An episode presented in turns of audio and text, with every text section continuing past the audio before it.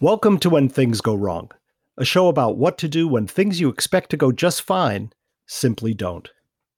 I'm your host, Frank Sapovitz, and in this episode, we're going to talk with someone who fully understood that things very likely would not go right even before his very first day on the job, and no matter how prepared he was or how well he performed. Our very special guest, Willie O'Ree, was the first player of African descent to play in the National Hockey League, and that was back in 1958. Like the vast majority of NHL players of the time, Willie was born and raised in Canada, Fredericton, New Brunswick to be exact. He played two seasons in the NHL, followed by a long hockey career in the Western Hockey League, where he led the league in scoring twice, and also played in the American Hockey League before hanging up his skates at the age of 43 in 1973. Willie was honored with the Order of Canada in 2008, the highest civilian award for a Canadian citizen, and was inducted into the Hockey Hall of Fame in 2018. His number 22 jersey was retired earlier this year by the Boston Bruins. And a marvelous film, appropriately titled Willie, a documentary about his journey, was released in 2020. That journey was not easy, and it was filled with things gone wrong and things that were just plain wrong. And how could it have been otherwise? The world was different when Willie O'Ree entered the NHL. Are things different for hockey players of color today? Well, whatever the differences are, it's in part because of the trailblazing efforts back then and still today of our guest Willie O'Ree. Another day is here and you're ready for it. What to wear? Check. Breakfast, lunch, and dinner? Check. Planning for what's next and how to save for it? That's where Bank of America can help. For your financial to-dos, Bank of America has experts ready to help get you closer to your goals. Get started at one of our local financial centers or 24-7 in our mobile banking app. Find a location near you at bankofamerica.com slash talk to us. What would you like the power to do? Mobile banking requires downloading the app and is only available for select devices. Message and data rates may apply. Bank of America and a member FDIC. Welcome, Willie. It's great to have you. Well, thank you, Frank. It's a pleasure to be here. Well, you made your NHL career with the Boston Bruins on January 18th, 1958 when you were signed to replace an injured player on the roster. So tell us what that night was like and what was going through your mind before taking the ice for the very first time at Boston Garden. Well, I was in Quebec uh, playing with the Quebec Aces in the Quebec uh, Professional League. Um, I got the call from the Bruins uh, to meet the Bruins in Montreal to play two games uh, against the Montreal Canadiens. Uh, when I arrived in Montreal, uh, I was met by um, Coach Milt Schmidt, and general manager Lynn Patrick. They sat me down and said, Willie, we brought you up because we think you could add a little something. Um, don't worry about anything else, about just going out and playing your game.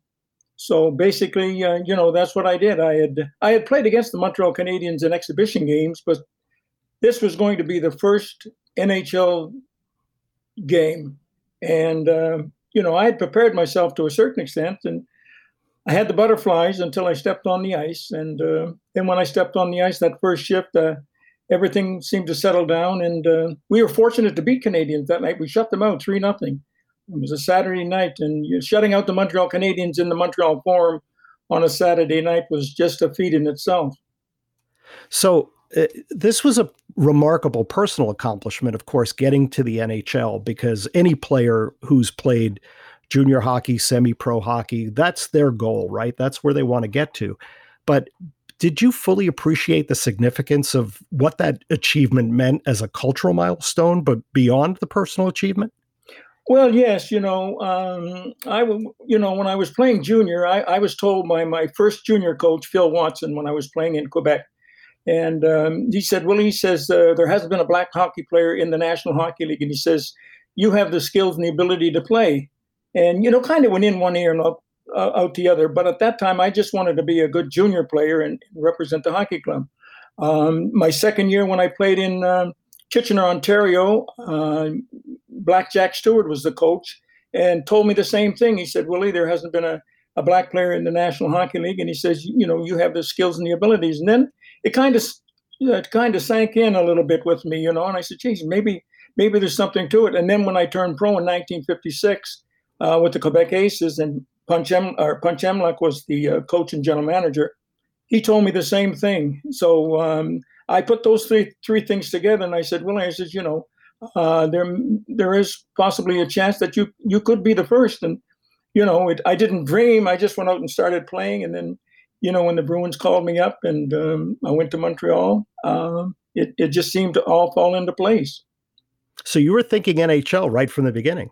I was thinking, yeah, to get into NHL. Yeah, I was saying, you know, uh, when they tell you, you know, that you have the skills and the ability, um, and I always applied myself, you know, to, to, to to be the best hockey player I could be uh, anytime I got on the ice. So so let's talk about that because you yes you did have the skill and the ability. So did others. Uh, there were other players of color in the hockey world on various levels, on professional and semi-professional sport during the first 50 years of the 20th century, like Herb Carnegie, for example. Right right? And uh, Herb actually played on the Black Aces line with his brother Ossie and Mary, uh, Manny McIntyre Manny in 1941, yeah. right? And and again in 19, 1945. So, h- how did their experiences inspire you?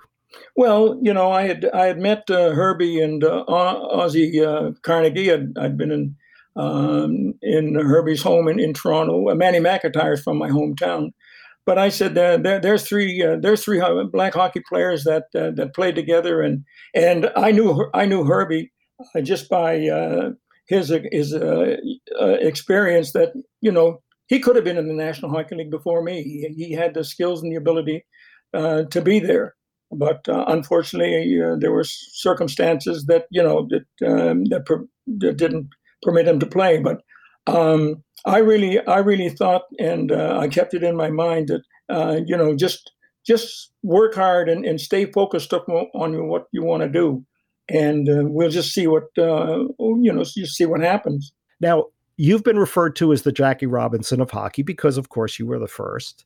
Uh, Mr. Robinson, of course, broke the color barrier in Major League Baseball, and and that's with the Brooklyn Dodgers, 1947. 1947. Yeah. All right. Now, you actually met Jackie Robinson, is that right? I met him on two occasions, yes. Yeah, t- tell us about that experience and and how he inspired you or informed you as an athlete. Yeah. Well, I was playing baseball in my hometown, Fredericton, and uh, I played uh, shortstop and second base. And uh, the team that I was on won the championship that year the reward was that our team was going to be taken to New York to see the Empire State Building and the Radio Music City Hall and Statue of Liberty and all the all the tourist attractions. Uh, I met Mr. Robinson after a game at Ebbets Field. Uh, had the opportunity to go down and, uh, and talk with him uh, at the dugout. And I said, Mr. Robinson, I, uh, I said, it certainly is an honor and a pleasure to meet you. And I says, I not only play baseball, but I also play hockey. And Mr. Robinson said, Well, he says, I didn't realize that there were any black kids playing hockey. And I said, Yes, Mr. Robinson, there's a few. And I talked with him for probably another five or six minutes. And he, uh, he says, Well, whatever sport you choose, he says, just work hard. He says, There's no substitute for hard work. He says, You only get out of a thing what you put into it. And so that kind of stuck with me. And then um, uh, in 1962, uh, the NAACP had a luncheon for Mr. Robinson at one of the local hotels in North Hollywood uh, I received a, uh, an invitation through the hockey club. So we arrived at the hotel. Uh, Mr. Robinson was standing over in the corner talking to uh, some media people, and um, the coach and uh, three players were standing offside waiting for Mr. Robinson to finish. When he finished, uh, the coach come over and said, "Mr. Robinson, I'd like to introduce you to three of the local hockey players, especially Willie O'Ree, newly acquired from the Hull Canadiens." And soon he said to Willie O'Ree, Mr. Robinson turned to me and looked at me right in the eye and he said, Willie O'Ree, he says, Aren't you the young fellow I met in Brooklyn? Now, this is 1949 when I met him for the first time, and this is 1962. So he must have, I must have had an impact on him when he met me, and uh, he definitely had an impact on me uh, meeting him for the second time. Oh, Willie, you have an impact on everybody, I have to tell you. um, so you played in the NHL in, in the original six era. And and for those of, of our listeners who don't know what that means, that's that there were two teams in Canada, and right. Montreal and Toronto. There were four teams in the United States, uh, which were Boston, New York Rangers, Detroit, and Chicago. Now, when you were on the road, did you get the same level of support that you did when you were in Boston playing for the Bruins, or were there other things going on in the background there? Well, there were other things going on, but I, I had I had the support of of, of the uh, of the Bruin organization, especially the players that I was playing with. You know, you know, and um, I felt I felt confident. Uh, I knew that I'd probably be exposed to you know some racial remarks and racial slurs, but uh, it didn't bother me. I uh, when I went on the ice, I all I wanted to do was concentrate on playing, uh, you know, uh, to the best of my ability and representing the hockey club, you know, to the best of my ability. But I, uh, you know, I, I, heard the racial remarks and racial slurs, but I, I let it went in one ear and out the other. I, it really didn't, it really didn't affect my play. Now you were able to do that because you had the support of your team, and that was that was critical. If you didn't have that, it might not have been able to go out the other ear. Oh, that's true right? I mean, you were surrounded by people who were incredibly supportive of you personally. Well, I fought a lot when I first started playing. I fought because I had to, not because I wanted to. I, I wasn't a big guy, uh, you know. But uh, you know, uh, the only time I fought was when guys speared me and butted at me and you know cross-checked me. And you know, back then, none of the players wore any helmets or no face shields or cages. And I always tried to protect my protect my face because you know I only had one eye. And um, but I dropped my gloves and I won fights and lost fights. But I mean, that's that's everyday. That's everyday hockey, even today. Maybe it was a little bit more prevalent back then. Yeah, uh, I right. think they. Um, I think they kind of geared on me because of you know because of my color. But um, I I always tried to represent the hockey club and and went out and played to the best of my ability. And you, your teammates came to your oh, aid yeah. on the on the ice as well. I would imagine. Yeah, uh, I can remember the the, the, the one incident, and it, it, it's stuck in my mind over the years. Still, it was in it was in Chicago. Uh, we were playing against the Chicago Blackhawks, and uh, uh before the game, we're warming up, and one of the Chicago players uh, came as we're warming up, and I'm skating around. He came by and took his stick and gave me a two hander right across the ankles and then he made a couple of racial remarks and you know he's shaking his shaking his head and you know so the game uh, the warm-up ends we go in uh, the game starts. Uh, it's the second i'm on the, the second shift on the ice. I'm in i got the puck and i'm in behind the chicago net.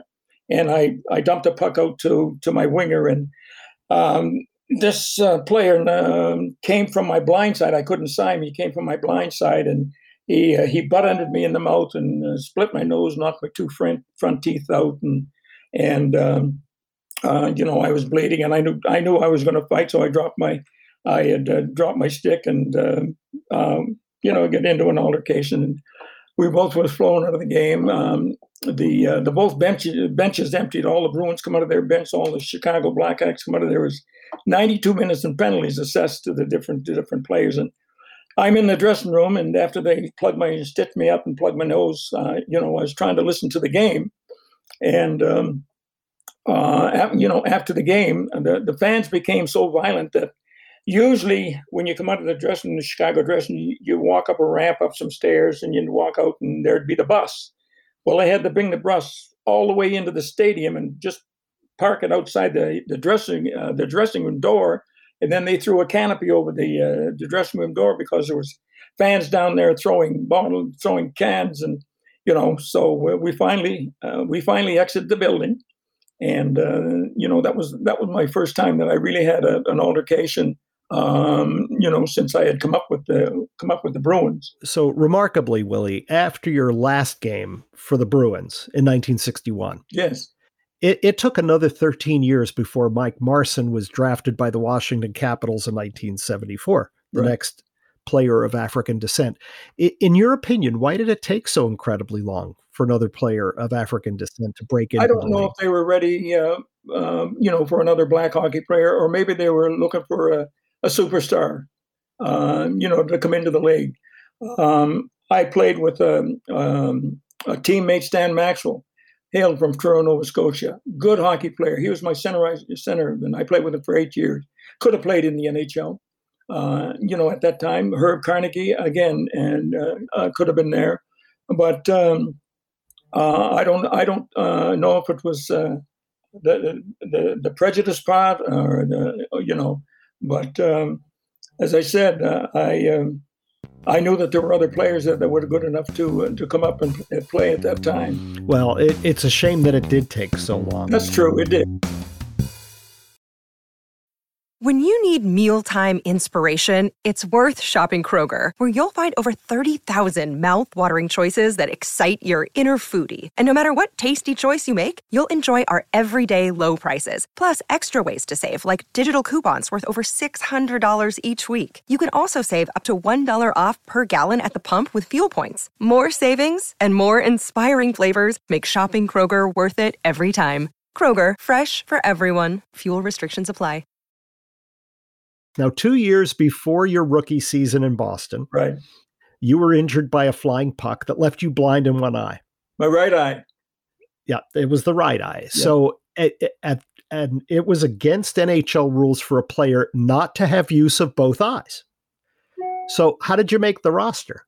Well, um, I was I was playing junior. Uh, I was playing in in um, in Kitchener, Ontario, um, against a and uh, it was a, as I said, no face shields, no cages, nothing to protect your face. There was a slap shot uh, from the point. One of my own defensemen slapped the puck. Kent Douglas slapped the puck. This defenseman come out to block the shot. The, the ricochet puck ricocheted off the uh, off the stick. I'm in front of the net for a deflection. The puck come up and hits me flat, broke, breaks my nose. Uh, you know, uh, um, cuts me uh, around the eye.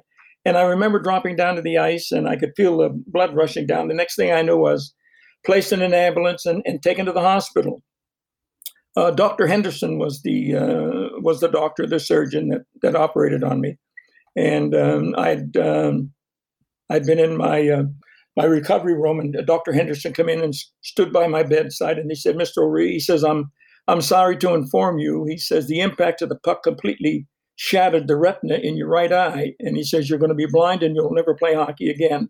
Well, I was 19 and the goals and dreams that I set for myself seemingly were gone. So I remained in the hospital for another three or four days, and I get out. And within five weeks, I'm back on the ice practicing. Now, being a left-hand shot and playing left wing to compensate, I I had to turn my head all the way around to the right to pick the puck over my right shoulder. And I was overskating the puck and missing the net. And I said, Willie, what's wrong? So I just said, forget about what you can't see and just concentrate on what you can see.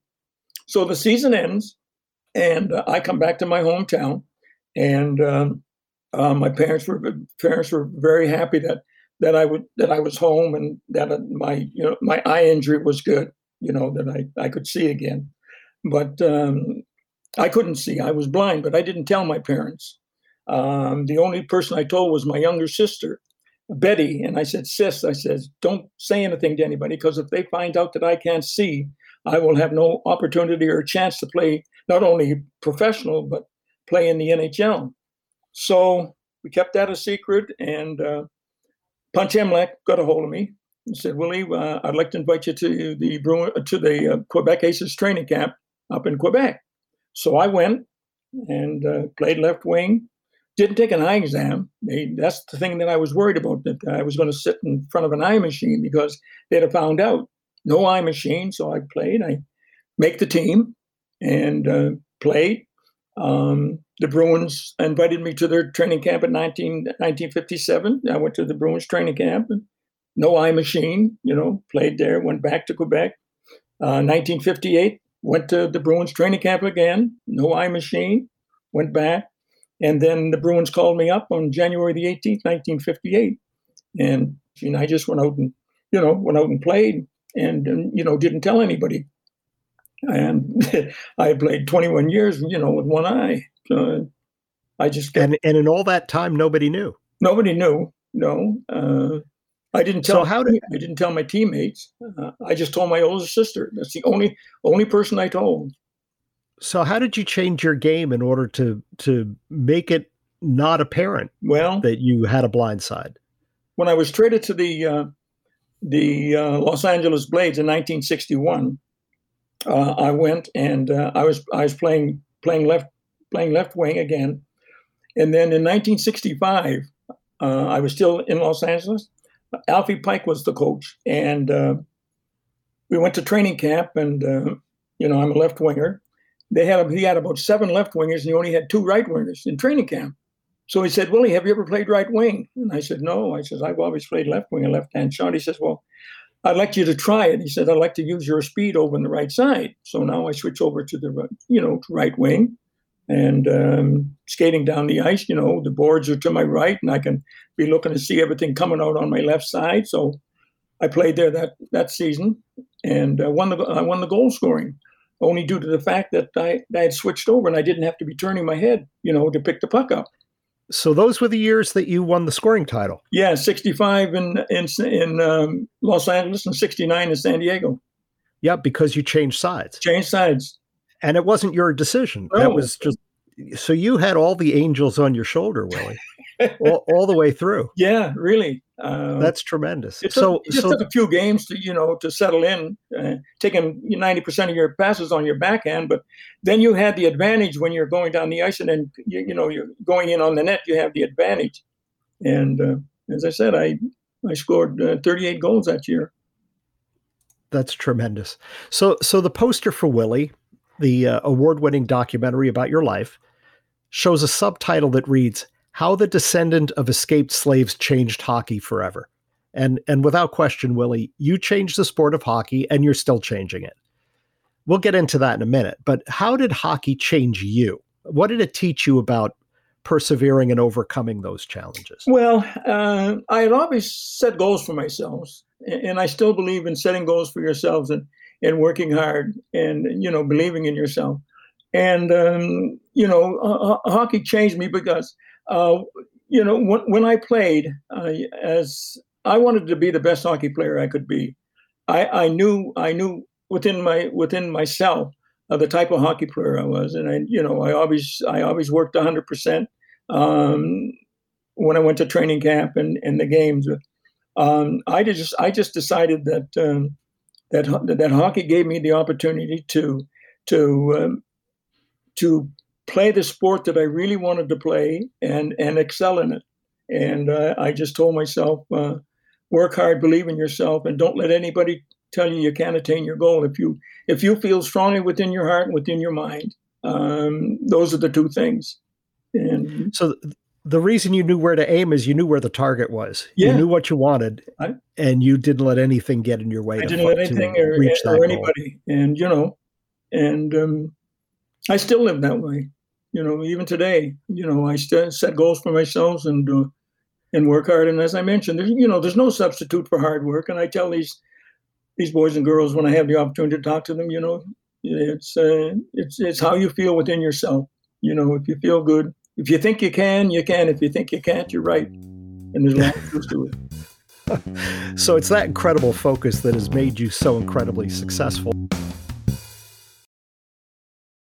This episode is brought to you by Shopify. Whether you're selling a little or a lot, Shopify helps you do your thing, however you cha-ching. From the launch your online shop stage, all the way to the we just hit a million orders stage. No matter what stage you're in, Shopify's there to help you grow. Sign up for a $1 per month trial period at shopify.com slash special offer, all lowercase. That's shopify.com slash special offer. You played professional hockey over two decades and into your 40s. And, and in the 1990s, you were an employee of the Hotel Del Coronado in San Diego.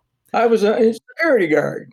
Yeah, you were, and and you were contacted and visited by an executive from the NHL who years later would actually be the producer of Willie, Bryant McBride. Tell us about about your meeting with Bryant McBride. Um, how Bryant contacted me. Bryant was in New York at a meeting with, um, I believe, five or six other gentlemen, and one of them was Lou Vairo, who was that time with um, uh, USA Hockey. Yep, Lou Vairo. Yep. Yes, Lou Vairo great friend of mine. I, I love him. And so, anyway, they were talking about how the NHL and how the USA Hockey could combine and open hockey up to every boy and girl that wants to play, any boy or girl who wants to play. And um, Jackie Robinson's name came up, and they said, "Yeah, Robinson broke the color barrier in 1947 with the Brooklyn Dodgers." And then um, said, "Yeah." So then, uh, just out of the blue, Lou, Lou Vairo says, "Well, we have our own Jackie Robinson in hockey." And the room went silent. They said, Well, who, who is it? Lou Vairo said, Willie O'Ree. He says, I was living in New York, and I watched him play in the old Madison Square Gardens. So then Bryant McBride says, "Well, uh, is he still is he still alive? Is he still in San Diego?" And Lou says, "I think so. He was playing with the San Diego Gulls there in the Western Hockey League." So then Bryant said, "Well, uh, I'd like to get a hold of him. Maybe he'd like to get involved with this this hockey diversity program at that time, which is now Hockey is for Everyone." So Bryant called the San Diego Gulls, and they wouldn't give my number. And he says, "Well, he says I'll leave a message. I'm I'm Bryant McBride with the National Hockey League. Could you please have Mr. Recall me?" So anyway, um, he couldn't get a hold of me. So he he knew a couple of FBI gentlemen in San Diego, and he called them and he said, "I'd like to see if you could get in touch with uh, Willie O'Ree. I know he's working at the in San Diego, and uh, I'd like to talk to him." So uh, within a few hours, they called him back and said, called Bryant back and said, "Yes, uh, uh, Mr. O'Ree is working over at the Hotel Del." Uh, in the security department. So then Bryant called me and he said, "Yeah, I'm, I'm Bryant McBride." And I was a little hesitant at first. I says, "Well, um, why are you calling me?" He says, "Well, I'm I'm a newly uh, appointed vice president of the diversity program with the National Hockey League. And he says, We have this program, and I'd, I'd like to know if you would uh, be interested in uh, maybe uh, uh working with the program. So, um, you know, he, he kind of laid it out. And I said, Yes, seems something that I'd be interested in working with kids. So, anyway, that's how it all started. And um, I was going around and, you know, visiting schools and boys and girls clubs and juvenile detention facilities and the YMYWCA is trying to encourage more boys and girls to get into hockey. And that's how it all started. And then, uh, you know, he he, uh, he approached me about uh, uh doing this documentary. I said, well, I, I don't know. Uh, he says, uh, I've never been involved in other documentaries. He says, yeah. I says, I think it it would be good. So he knew some influential people, and they they started talking, and they got it all together, and then that's how the that's how the documentary came, really, you know, came about. Well, it's it's a tremendous documentary, and for those of you who who are listening, if you have the chance to stream it, uh, by all means, you really should. It's it's a tremendous film. Um, so, of course, you were the first player of African heritage that played in the NHL. We've talked about that during this entire episode, but that was not the end of the story. uh, th- this season, there were 43 players of color on NHL rosters, right. and that's still not the destination. No, it's it's just a stop on the journey. Now, Willie, you continue to fight for inclusion and opportunity in the sport.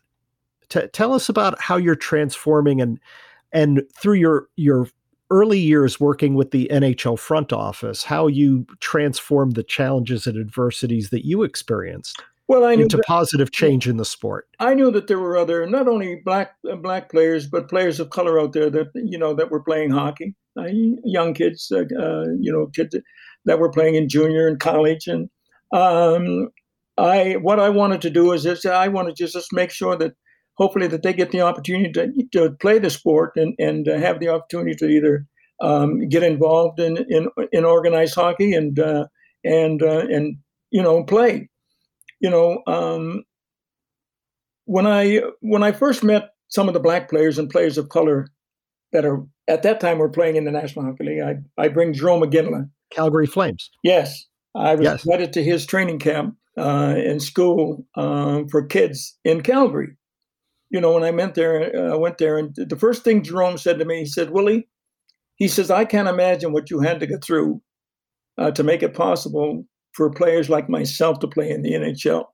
Uh, the perseverance and and uh, your attitude and everything that gave you the not only the strength to play, but to carry on. You know, after the game, and and then I met some other players that told me the same thing. And you know, it's uh, when you hear that from players that are playing in the NHL that are you know making millions and um, thinking thinking that of me, and have you know uh, have that feeling to tell me about uh, how I changed the game and made it possible for them. It was just a nice feeling.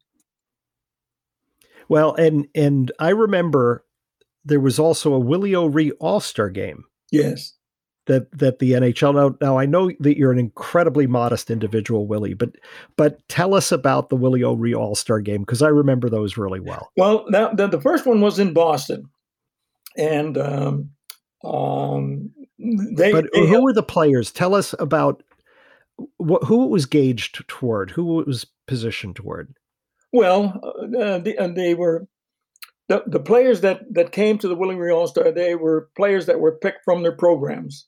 They were flown into uh, Boston, uh, put them up. We treated them like NHL players, and they wore NHL jerseys. They NHL hats. Um, they played. Uh, uh, they played uh, two or three games, and it was just a fun weekend. They uh, we went to watch the Bruins play. Had autographs, pictures taken. It was was just a fun it was just a fun weekend for these kids. I mean, some of them had never been out of their their province, some of them had never been out of their state before, and um, it was just a it was just a just a wonderful weekend, and uh, I just had a, I just had a great time being there with the kids and having having pictures taken and and uh, autographs. It it must have been incredible for those players to meet other players from underrepresented and underserved communities Oh, they did. You know, yeah, to meet players from you know from from other programs, and uh, it was just uh, it was just a fun weekend. And then you know, they some of the Bruins some of the Bruins came down and they had pictures taken with them and autographs. And I mean, it was a, it was a weekend these kids will never forget. So players from these communities, underrepresented, underserved, in some cases economically disadvantaged yes, communities, a lot of them. They're what is your advice to them? Drawing from your own experiences, if they wanted to make a name for themselves in professional hockey? Well, the first thing I, I would tell them is believe in yourself. Feel good about yourself, like yourself. If you feel good about yourself and like yourself, other people are going to like you. But if you have a negative attitude, you know, towards yourself, I, I don't think people would like to be in your presence or or or be uh, surrounded by you the next thing I tell them is, you know, set goals for yourselves and work towards your goals. Goal setting is very important. And don't let anybody tell you you can't attain your goal. If you feel within your heart, within your mind, work hard and stay focused on what you want to do. And I mean, then it's up to you. It's it's entirely up to you what you want to do. But I I I I, I stress this. You know, um, I've held a lot of um, clinics. Um, you know, over the years, uh, different cities. And I still tell these boys and girls, you know, work hard, stay focused, you know, feel good about yourself, and uh, don't ever be ashamed of who you are. And that's how you keep the noise out from anything else and everyone else yeah. on the outside, whatever they're saying or whatever they're alluding to, right? It's true. Well, friend, what friends, we've been we've been talking with Willie O'Ree, uh, an incredible story of how the great great grandson of an escaped slave from South Carolina went on to play 22 years in professional hockey.